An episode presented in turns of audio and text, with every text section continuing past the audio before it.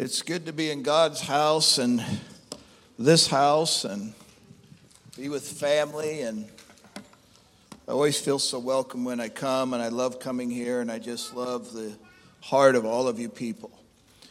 I wished we had a giant mirror behind me so you could all look at yourselves, because you're pretty amazing, in all honesty. And I think we get so caught up in meetings and this and that, we actually don't take a moment to even look at who we're around sometimes.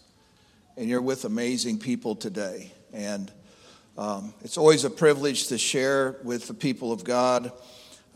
We come out of Des Moines, Iowa, and we have the base. And so we're really a training center, and we're really trying to get people mobilized in their gift and calling and get them out doing something. And you can't come to my place and sit. You will be doing something. And what happens every time is every first-time visitor ends up on the microphone. Yeah, it just happens. It's like God moves on them, and in the atmosphere of feeling like home or family or whatever, that God moves, they have something to say, they end up on a microphone. And they're amazed. I had a guy on the drums his first time. That's a little chancy, especially the worship leader in here is going like, what? No, we have a big giant floor drum from First Nations that someone gave me. And he came up and he said, can I play the drums? And I said, do you have beat? And he said, yeah. I said, okay, let's try it. So he did, and he was most excellent. And, you know, here was a gift that was setting that didn't have an opportunity. And he had been burned in the church. He had not been in the church for 10 years. And he walked into our place 2 weeks ago. And I gave him the opportunity to come onto that floor drum on the side. And his daughter is 8. And my granddaughter is 6. And those two little girls were worshiping, and they were laid out on the floor. And not only did he find a home, his daughter found a home. And he said, I've never seen her so excited to come and go anywhere. And every weekend, she wants to come to the base. So you don't know who's sitting there beside you today and what gift they're actually carrying unless you give them an opportunity.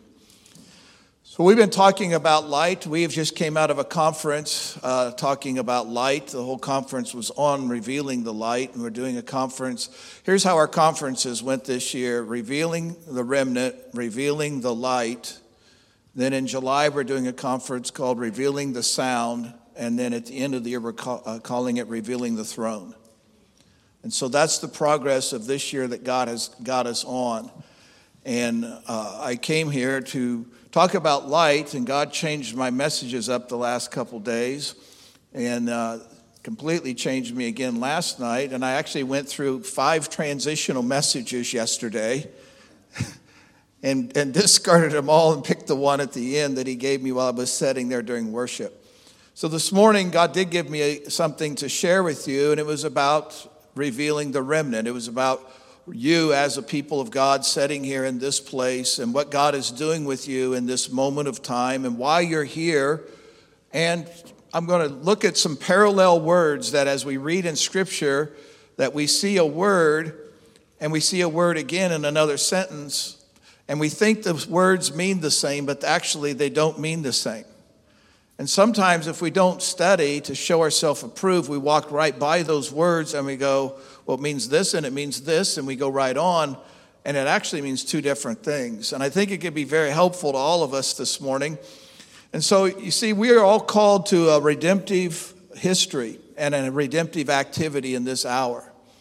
And I was sitting here thinking about, and I was actually getting some more vision for what is coming into the church as we were going in worship. And I was getting caught away in a vision again this morning. And there's something that's coming that we have all not yet seen. We have pieces of it and portions of it, but God's going to bring the fullness of it. And when the fullness comes, we're going to sit here and look back upon our lives and say all of that and all of that and all of that that I went through fails in comparison to this glory that I'm now setting in and basking in and being able to attain in. And so we're coming into a really great moment of time, and because we're really a representation of God and God's intentions in the earth. And I looked out on all of you, and today, you maybe saw me, but I went to the back. I like to go to the back, and the reason I like to go to the back is to look at all of you. And I asked God about you, why I'm at the back. And God starts showing me some of you who you're going to become and what you're carrying. And he starts showing me your potential. And he starts showing me why you're even here this morning. Because you see, if I don't have vision for you, how can I help you? So I have to have vision for you. And I may not know you, but I can have vision for this body, of where this body wants to go. If I'll get God's heart for this body. Now, I only may be here for a moment of time, but I want my moment of time to leave an impact into your heart. So I want to try to bring the heart of God to you today. And I'm going to kind of start with the very thing that we were talking about light in John 1:7. The same came for a witness. He's talking about John the Baptist, to bear witness of the light, that all men through him might believe. And John had a role, and the role was to bear witness of the light. And the word light there is capitalized. So it's not talking about light like you might think. It's talking about a description of God or Jesus, that Jesus is the light. Jesus is the way, the truth, and life. There's a lot of things about light. Light has over 200 encounters in the scriptures. And every time the light came, the voice of God spoke. And every time the light came, it was a transitional moment in the earth, and spiritual history was being created through the people of God. And so we're in another moment where God is kind of like, we're in the reset thing. We're actually in a thing of coming back to the original intention that we're all to be light bearers sitting here today. We're all to be carriers of light. And like John, in lots of ways, we are to be witnesses of that light. And it also says later on that he says that John was not that light, but he was to bear witness of that light. Now, I believe that if we get enough illumination of Christ, that Christ in us, that light starts to take on inside of us, and there's an illumination of him out of us, and others see Christ in us. They don't see us. They see Christ in us more so than us. But he says that he came to bear witness. And that word witness is one of those words, the same came for a witness, to bear witness. And it's two different words. And here's what those two words mean. It's two different dynamics. The first witness says it's a word called martria. And martria means to have direct knowledge about something. And I believe we as the body of Christ, we have a lot of direct knowledge about Christ. We have knowledge that you've been taught. We have knowledge that we read. We have knowledge that we're reading in books. We have knowledge. We are literally saturated with knowledge in an information age. And we have conflicting knowledge. And we have opposing knowledge. And it's like, so how do we start to sort? But it also says that he also came to bear witness of the light. He came for a witness. He came with the knowledge of the light, but he also came to bear witness of the light.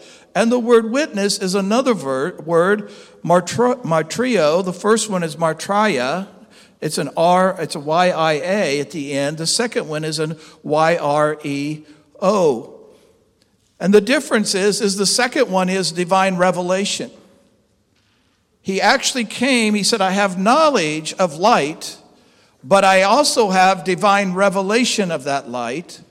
And it means to be able to testify because of your experience with something. So it's kind of like he says, I have knowledge, but I have experience.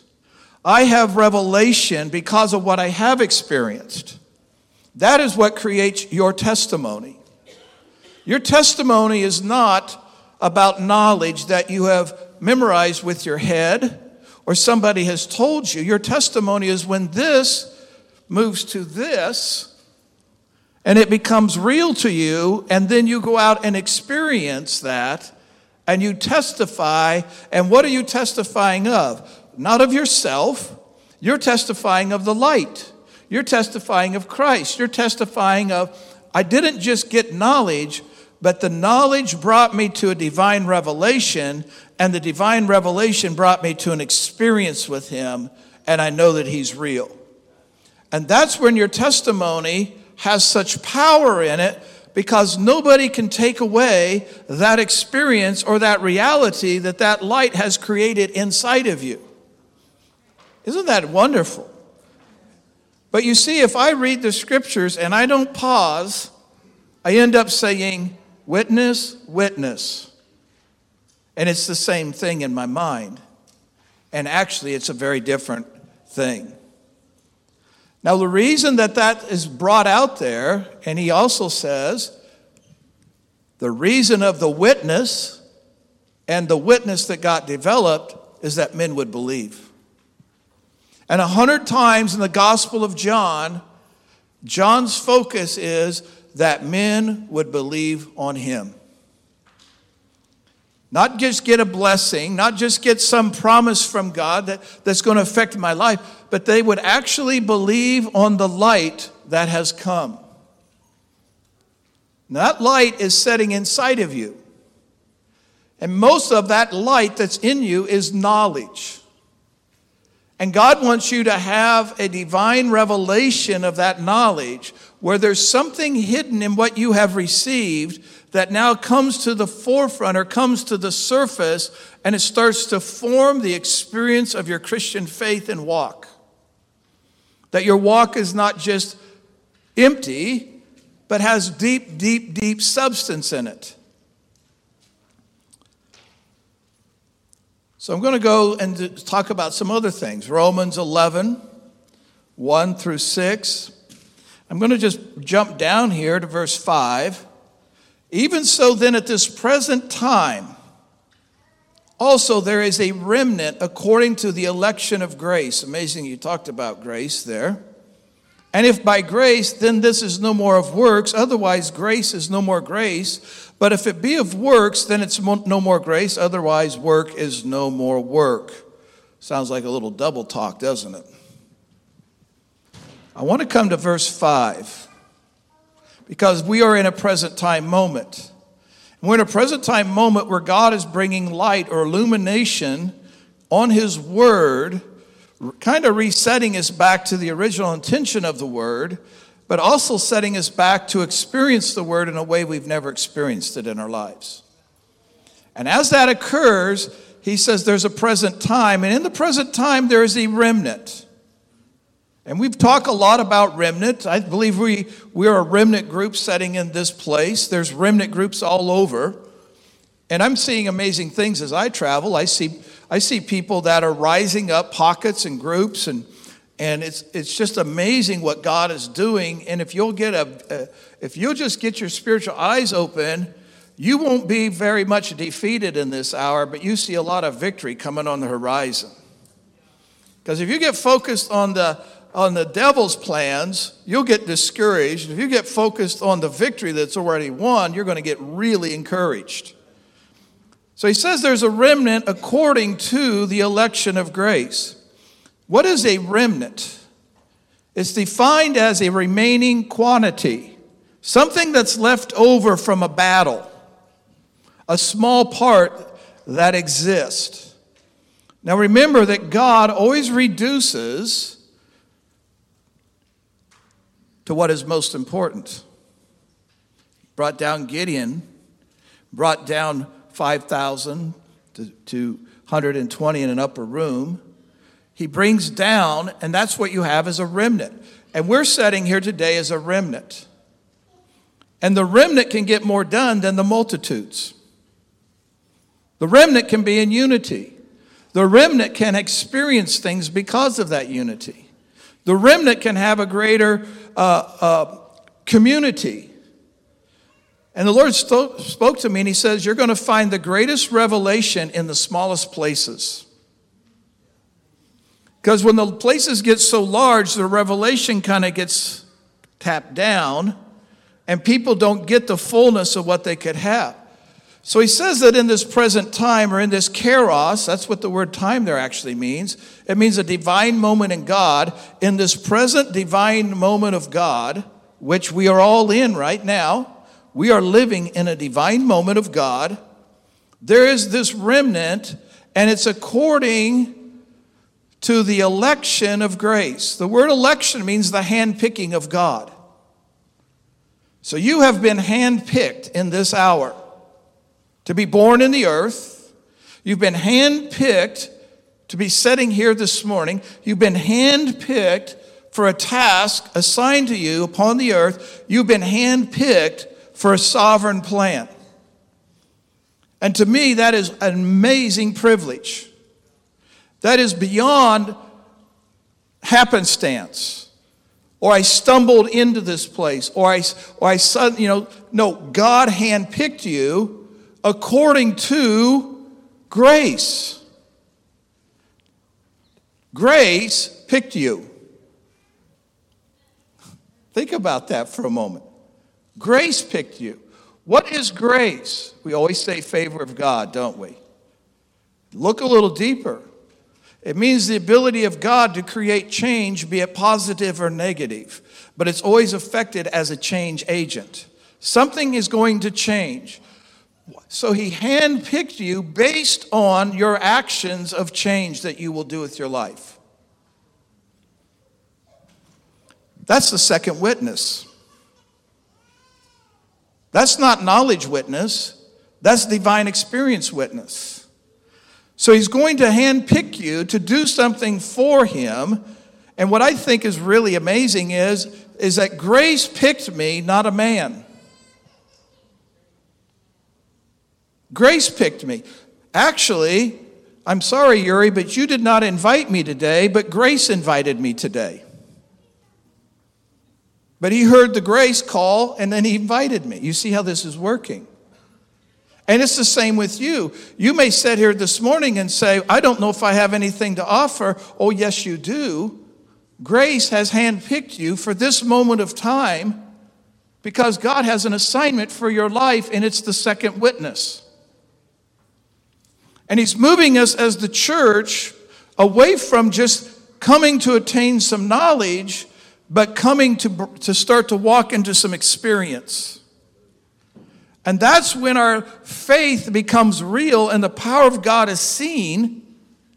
And you can sit here and say, I don't have all of this knowledge that I think I need to have. And God's like, no, you don't need to have all of that knowledge. You need to have a divine revelation that causes you to have an experience in me. Here's what I've done with some people that were so desperate for something in God, they had hit the wall with their life. And I prayed with them, and here's what I would say. God, I want to give my next encounter to them because they need it more than I do. Because I'm convinced, but they're not convinced, and they need that experience. I'm asking you if you could give that to them so that they could believe. See, that was what the whole thing about the book of John was, that they could believe because of what? Not the knowledge, the second witness, the convincing witness. So better get a little further into this, hadn't we? So we're living as a remnant people in a remnant moment, a handpicked moment of God. We're living in a grace of God. I want to look at something else now, another word, because we have witness and witness. I want to talk about fullness and fullness, because there's a difference between the two words again. Colossians 2, I'm just going to get down to the thing, verse 9. For in him dwelleth all the fullness of the Godhead bodily, and you are complete in him, which is the head of all principality and power. And complete is a word that actually is coming out of the previous word of fullness. There is a fullness. And it is a word, peroma, P-E-R-O-M-A, peroma. And it is a noun, and it's descriptive. It describes of something that has come to the full or completed a process that's went from one point to another point, and because of that fullness, he says, you are complete in him.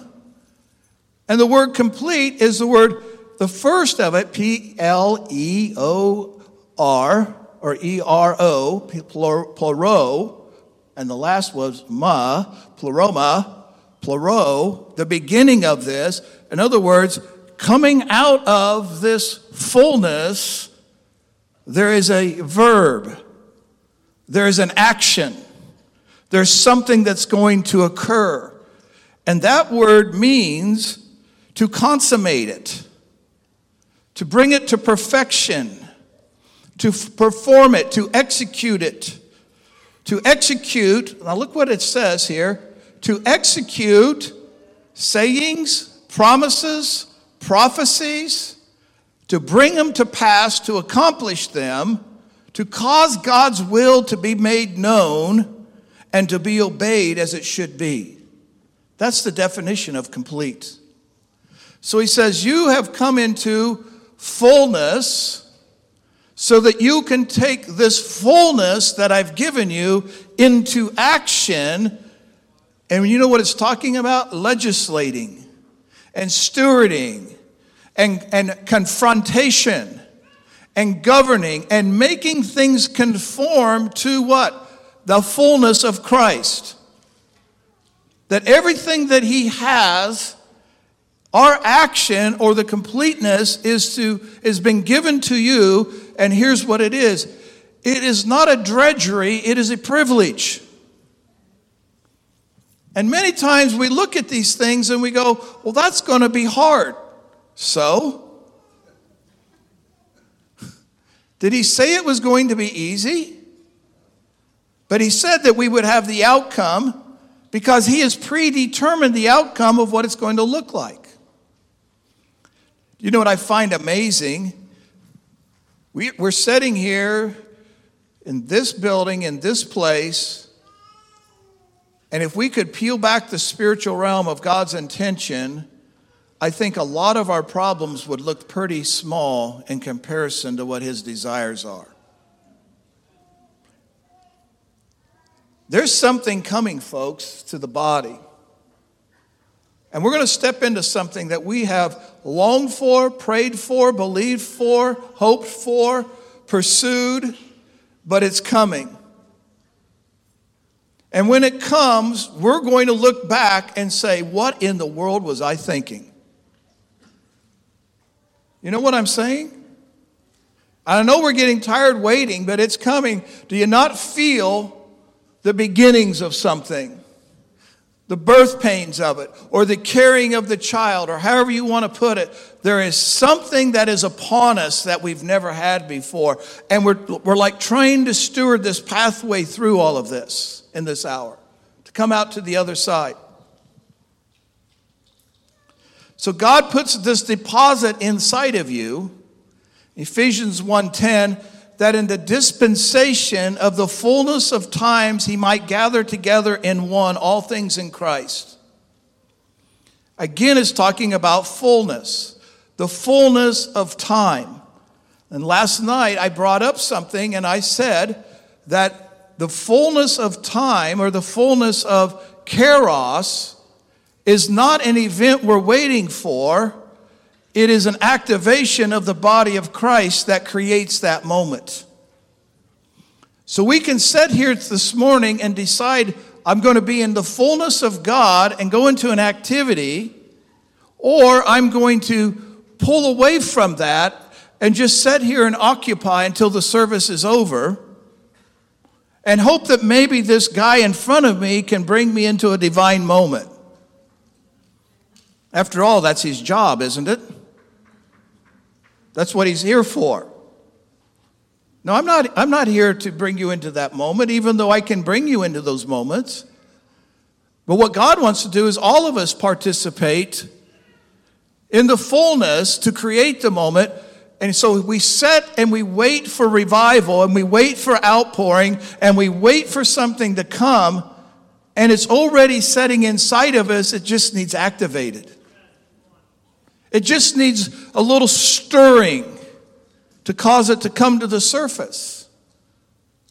And so we're waiting for a set meeting, or we go to meetings. I first started, I was in Youth for Christ. I had a Youth for Christ girl. Her dad was dying. He had about a year to live.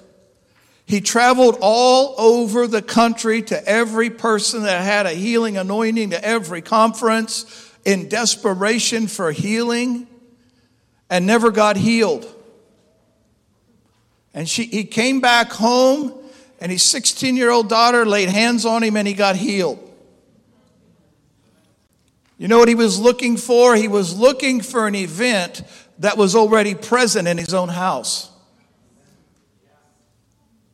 And all it took was him coming to the end of himself and trying to figure out how he was going to get his stuff, and letting his daughter come into some fullness. And when the daughter decided, I can step into this healing and I can have a kairos moment created right here in the moment. So every time that we come and we have these times where God touches you, we're having kairos moments. And they're not coming just because God came. They're coming because we decided to step into the fullness that was already present.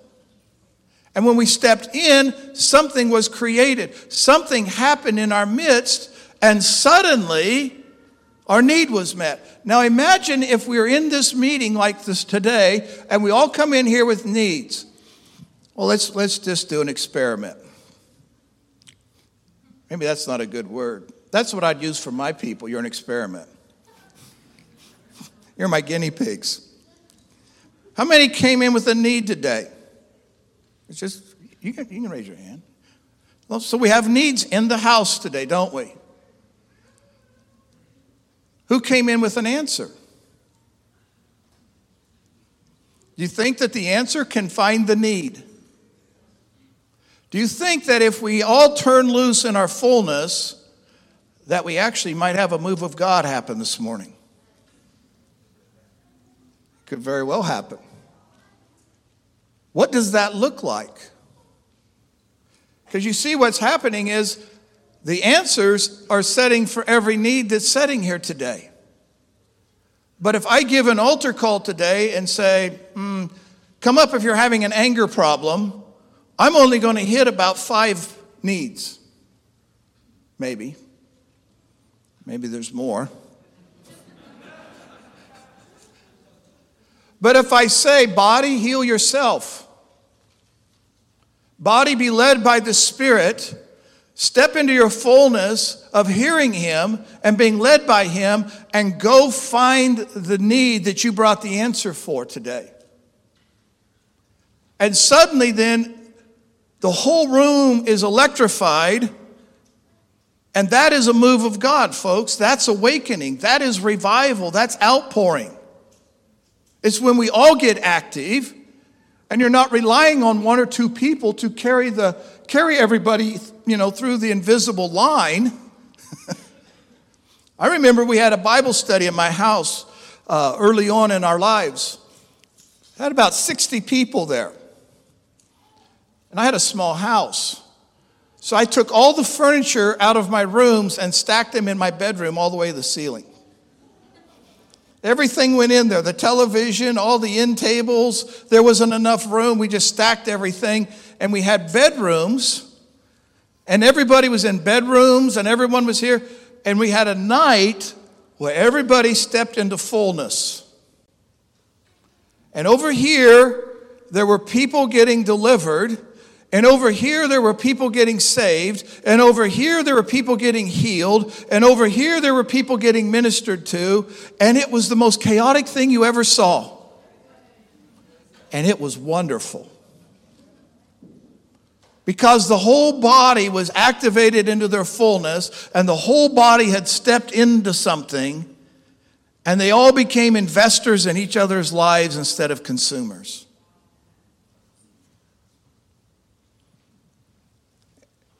And here we sit today as the body of Christ, and I honestly struggle at times saying, what are we waiting on? Because as I read the scriptures, I don't see Jesus saying at the end of Acts, you better wait until you're endued with power again.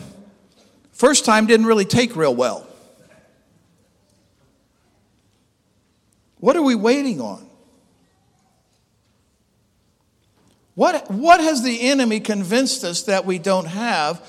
And yet when I read my Bible, it says I have the fullness of him, the completeness of him. You know, I'm talking to myself too. There's a fullness of God, just like the fullness of that second witness, that causes us to create the moments that we want to have. It's like, when will you have revival? When you decide to. When will you have an outpouring? When you decide to. When will you have an awakening that sweeps your community? When you decide to. It's a simple decision on our part, but that decision requires some stewardship and some responsibility. But it's a privilege. And we get more caught up in the cost of something than the privilege of something. I find it a privilege to be able here to speak this morning. I find it a privilege of what God has done with my life. I look back on my life and I see, God, I have been so privileged. And you know what I did? I didn't set out to do it, but I thought, what if I had? What more could you have done with me if I was more intentional with my life? Instead of happenstance and waiting for something to just come by and I'll grab hold of the shirt tails of it and help it drag me along. Some of you in this room, God wants you to create moments. Because when you start to hit your fullness, you start to hit your overflow. And true ministry comes out of your overflow. And if you don't have fullness to overflow, you don't really have true ministry. What you have is first witness knowledge, you see. Second, you have this fullness resting in you, but you don't have the completeness of the action of fullness going into motion. And we become content with like that. And that is not fullness, folks. It has a degree of fullness, but it doesn't have an overflow. We teach our students in our school, you do not do true ministry unless you have overflow. So how full do you have to get? Some of our capacities are small. Some of our capacities are large. I can't help that. That's how God wired you. But it's your decision and responsibility to put enough of him in you in the fullness that you come into the completeness, and the completeness is the overflow, and that is where real ministry happens, and that's where real moves of God are birthed, and that's where the activity of God gets really wild. John had a revelation of the light. He had bumped into Jesus in the womb. And in that moment, John, I believe, started getting a revelation of who this one was. And he had knowledge. And the knowledge was setting inside of him, but then it went into a divine revelation. And he started coming into the fullness, and now there's the overflow. And now you know what's happening to John? The message is so convincing that people are coming out here and getting baptized, which is not part of the traditional way of thinking. And to make matters worse, he looks weird. And he's eating weird things. But his message was so convincing because it was coming out of that overflow.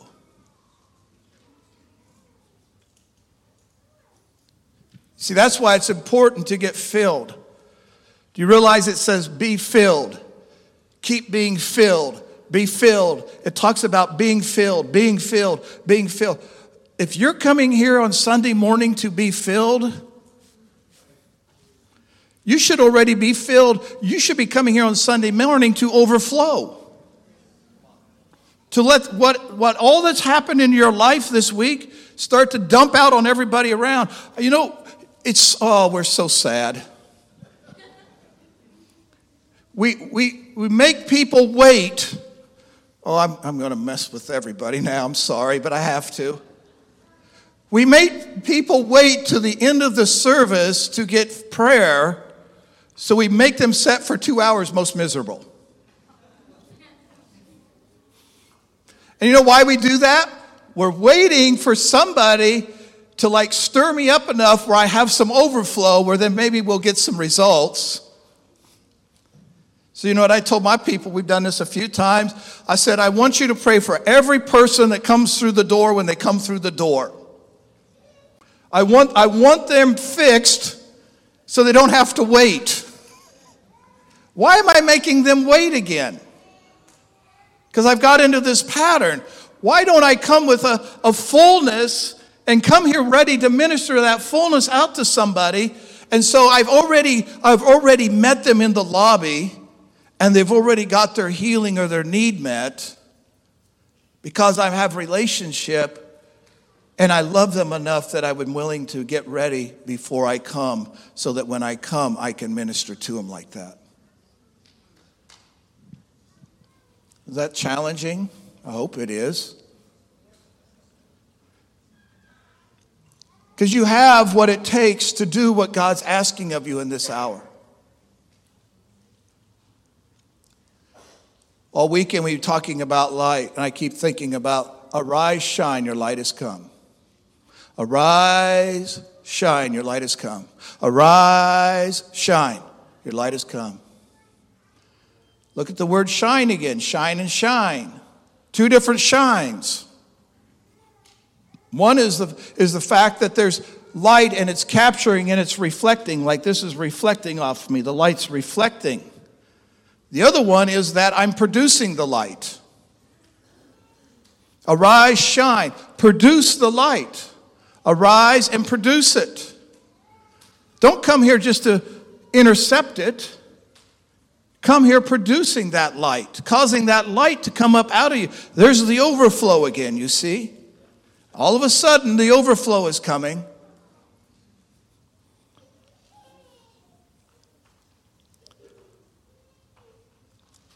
I love a verse, and I know Andy talked to me about it, but I have to give it just for him if nobody else. It's in Ephesians chapter 2. It's talking about that he has raised us up in verse 5 and 6 and made us sit together in heavenly places. He has seated you in a place of completeness. He has seated you in a place that has no lack. He has seated you in a heavenly place where light, you're seated in light. He has seated you in a place where you are seated in his glory. And that word to be seated means, I better read it here, it means to be in sync. Overflow. You're in sync with him. It also means to grow together or to have grown together.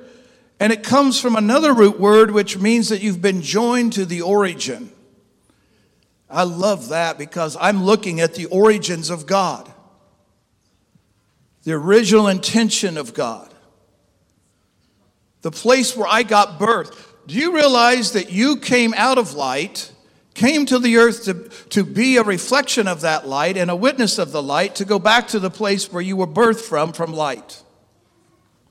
And you were birthed in glory to come down here to show forth glory, to go back to a place where it's glorified. And you were setting in a place of fullness and completeness and no lack, to come to the earth to demonstrate the place you came from, to go back to the place you came from. It's like God is like kind of doing something circular. And all of it is about reflection. and image-bearing. And there's a difference between us being a copy of something, because that's where we are with the first witness, to actually resonating or capturing or intercepting the fullness of God or the completeness of God, where it takes on the nature of the masterpiece that it came from. Because you see, a masterpiece is what's most valuable. That's why he calls you a masterpiece in Scripture. But a copy is an imitation. And God's trying to get us from not imitating each other or copying each other. I mean, it's really bad. What's the latest church trend? And how do I build a campus? And what kind of music? We were talking about the fact of I got to get this certain soundtrack so I sound just like them. And all we're doing is copying and mimicking and imitating, and we're not being original. And when I get seated with him, his desire is that I get original. I become the original. And I see myself as important and valuable and peculiar and even very strange at times. But I see myself that he made me very, very, very, very, very unique.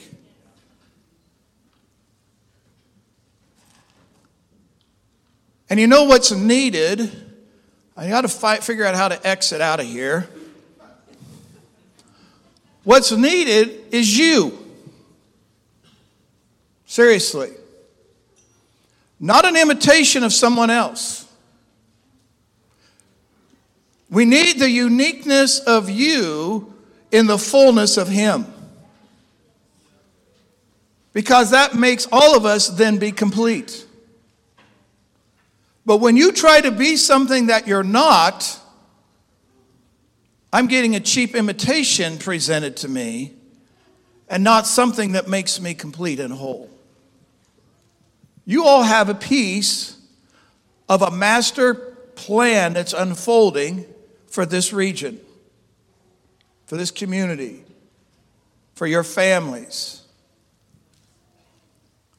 Please, please do not copy somebody else. Please be yourself. Please step into his fullness. Please let him have his completeness. Please go into an activity of what you're carrying. Please.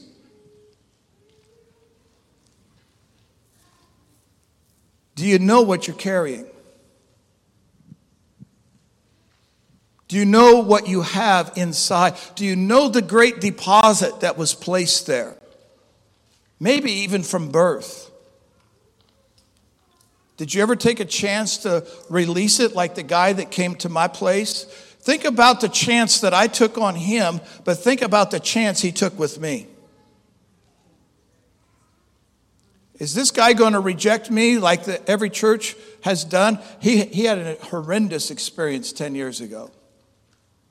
He was out. I mean, I could not believe he was out of the church for 10 years. He never went to meeting. He said, I can't find any place that I feel accepted. And I looked past what I was seeing, and I said, this guy, he wants to worship the Lord. In his heart, he wants to have like an overflow experience with God.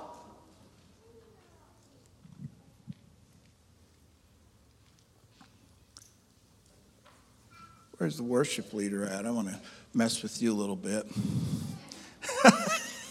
Here's what I did one night. I told all my people, how many of you feel like you have a prophetic song, you want to play an instrument, you know what I'm saying? And so what I did, see, I'm kind of nuts. I kind of do things weird. I said, come up here on the stage and stand by those people that you want to take their spot from. Get up here where the overflow's going on. Get up here around that anointing. Come into some fullness. Get into that fullness. Oh, I want to be over here. I like this place. And you know what? Everybody came up. The whole stage was packed. Everybody crowded the front. Everybody was trying to get something from, it was like we were having a fullness moment. And what I was saying in a roundabout way is there's things you've never attempted or tried because you never had an opportunity to do it. Just step out. About 3 revealings ago, we opened up the tap for singing. I realize some people don't have good voices. I'm one of them. I will still sing and lead. Because it's coming. You know where singing's coming? It's coming out of my overflow. And I'm so full of my love for God that I got to let something out of me. I mean, this man on this fiddle, they call it a fiddle. I call it a violin. It's an instrument of sound that captures heaven. Oh, how can he do this? He's got a gift, yeah. No, he has overflow. He come to the fullness and said, that's okay, but I need a little more to tip this thing over. And he filled all the way up and got overflow. You find out you go overseas to nations to preach or teach or do something, and the lights go out. You don't have your laptop. Now you're in the dark, and you can tell who the people are that have overflow and who don't because,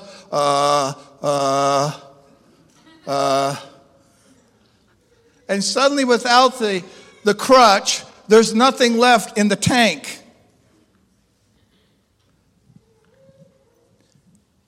We come into these things, these meetings. This should be the most outrageously crazy moment of time of the entire week because we all came in overflowing. I mean, can you imagine if we all just dumped out everything that we brought? It's like, oh my gosh, nothing left. Oh, whatever. And we turn it loose and we just let it go. And you tell other people, you know what? You can participate too. It's not, see, the things of God are not based on knowledge, first witness. They're based on experience. God's not talking to you here. He's talking to here.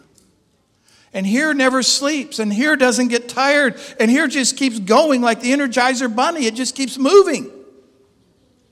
And he will tell you mysteries in your life. And he will tell you things in your life that you need for your future. And your future is to be your overflow. If you haven't got it by now, I'm tired of us just getting by. I'm tired of us being typical.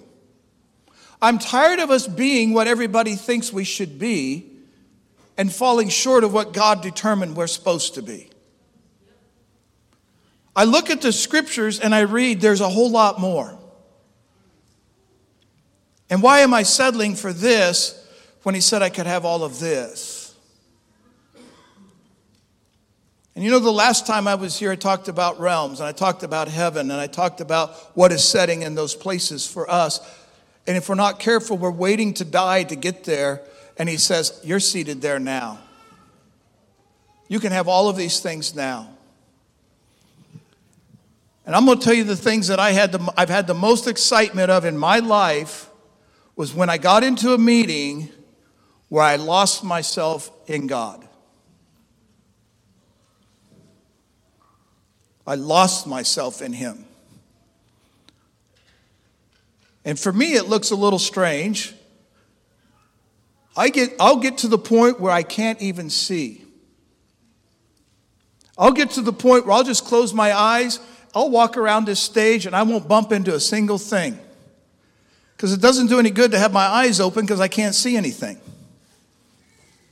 So I'll just close my eyes and walk around. And you can ask my wife, and the anointing gets so on me, I start pushing people out of the way to get to somebody. I get rude. Because I see a need and I know there's something on me coming out of my overflow and it's got to go to that person. And I've literally like just pushed people out of the way to get to them and not even realized I was doing it. I prophesied over a bunch of people one night. I had this prophet with me. We get all done, and I turned to him and I said, "My God, that was an intense word you gave him." He goes, "That wasn't me, that was you."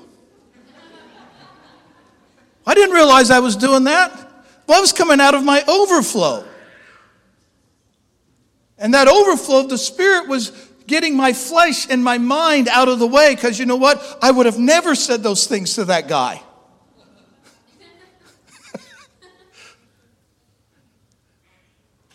What's setting inside of you that you've never tapped or opened?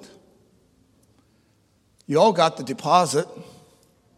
All of you got this fullness. See, I want to really mess this church up. I want you to come in here next week and just come with some fullness, pray for people in the lobby, get in this place and just start dumping it out in the atmosphere. And see what happens. Oh, it'll be fun. We're supposed to have fun in these places.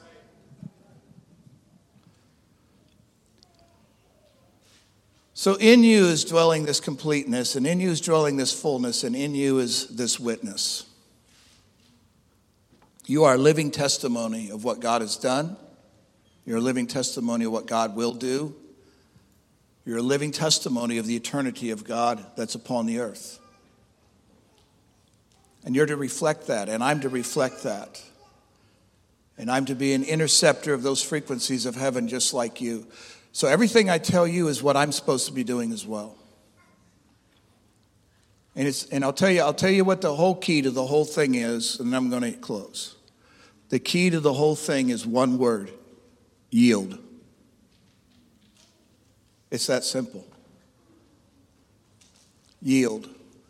Oh, my mind's not yield. Why shouldn't no yield? He's leading me to no yield. You know, you think it's easy for me at times? I wrestled yesterday about messages all day. You know what I had to do at the end? I had to yield. I was in a service. Oh, Jesus. I was in a service, and the Lord told me, he said, "I want to do a mass deliverance in the room tonight." I'm like, "Oh, that's great. What's that going to look like?" He says, "It's going to look a little different. I want you to have everybody get a Kleenex, wipe their sweat, tear it in half, and throw it in the air, and everybody's going to get delivered." I'm like, "What? We're not doing that, are we?" And you know how long it took me to get that implemented? It took me 20 minutes. Because I had to come to the point that I had to yield. And God was already preparing all these hearts. And I'm the leader, and I'm like, "Oh, we're not doing this. This is weird. How can this work, God? We got to lay hands and cast demons." And it's like, "No, yield, son, just yield." This is early on. So here's what happened. I finally decide, "You win. I'm going to yield." I walk over to grab the Kleenex box, and this is what I did. I said, "The Lord told me," and that was all the further I got, and they were running for Kleenex. I never got the full story out. And they're pulling Kleenex out of the... See, God had already told them what was going to happen. And me as a leader, I'm wrestling with this overflow inside of me. And I finally gave in. And yes, we wiped the sweat off of our foreheads, ripped them in half. And you should have seen the dancing party we had as we ground sweaty Kleenex into the carpet. People danced for 2 hours. And every single person in the room was completely delivered. You see, your head will talk you out of your overflow. Yield. Yield to what God's saying to you. He'll tell you to do some crazy things like that. Well, let me pray something. Father, I just thank you today, God, for your word. And Holy Spirit, break it open as these words mean so many different things to us. Show us when to pause and take a greater look. Let us see the hidden meaning. Let us be not just the first witness, but the second witness, and come into experience. And let us come into the fullness, but let us come into the completeness. Let us take what you've deposited in us and put it into motion out of us that the world could believe. And Father, I thank you that every person sitting in this place has a great deposit inside them and a great value that you placed in them because you place a value upon them as a person first. And God, I ask you to begin to stir the fullness that's setting in each of us into overflow, into an overflow moment that causes men's hearts to be gripped with you and causes our own heart to be gripped with you. And Holy Spirit, just do a work in us today, that you bring us to the end of ourselves and to the end of some struggles that we may have faced and done. And you bring us into a place where we begin to really allow you to take control with lordship. Take away the fears of what it might look like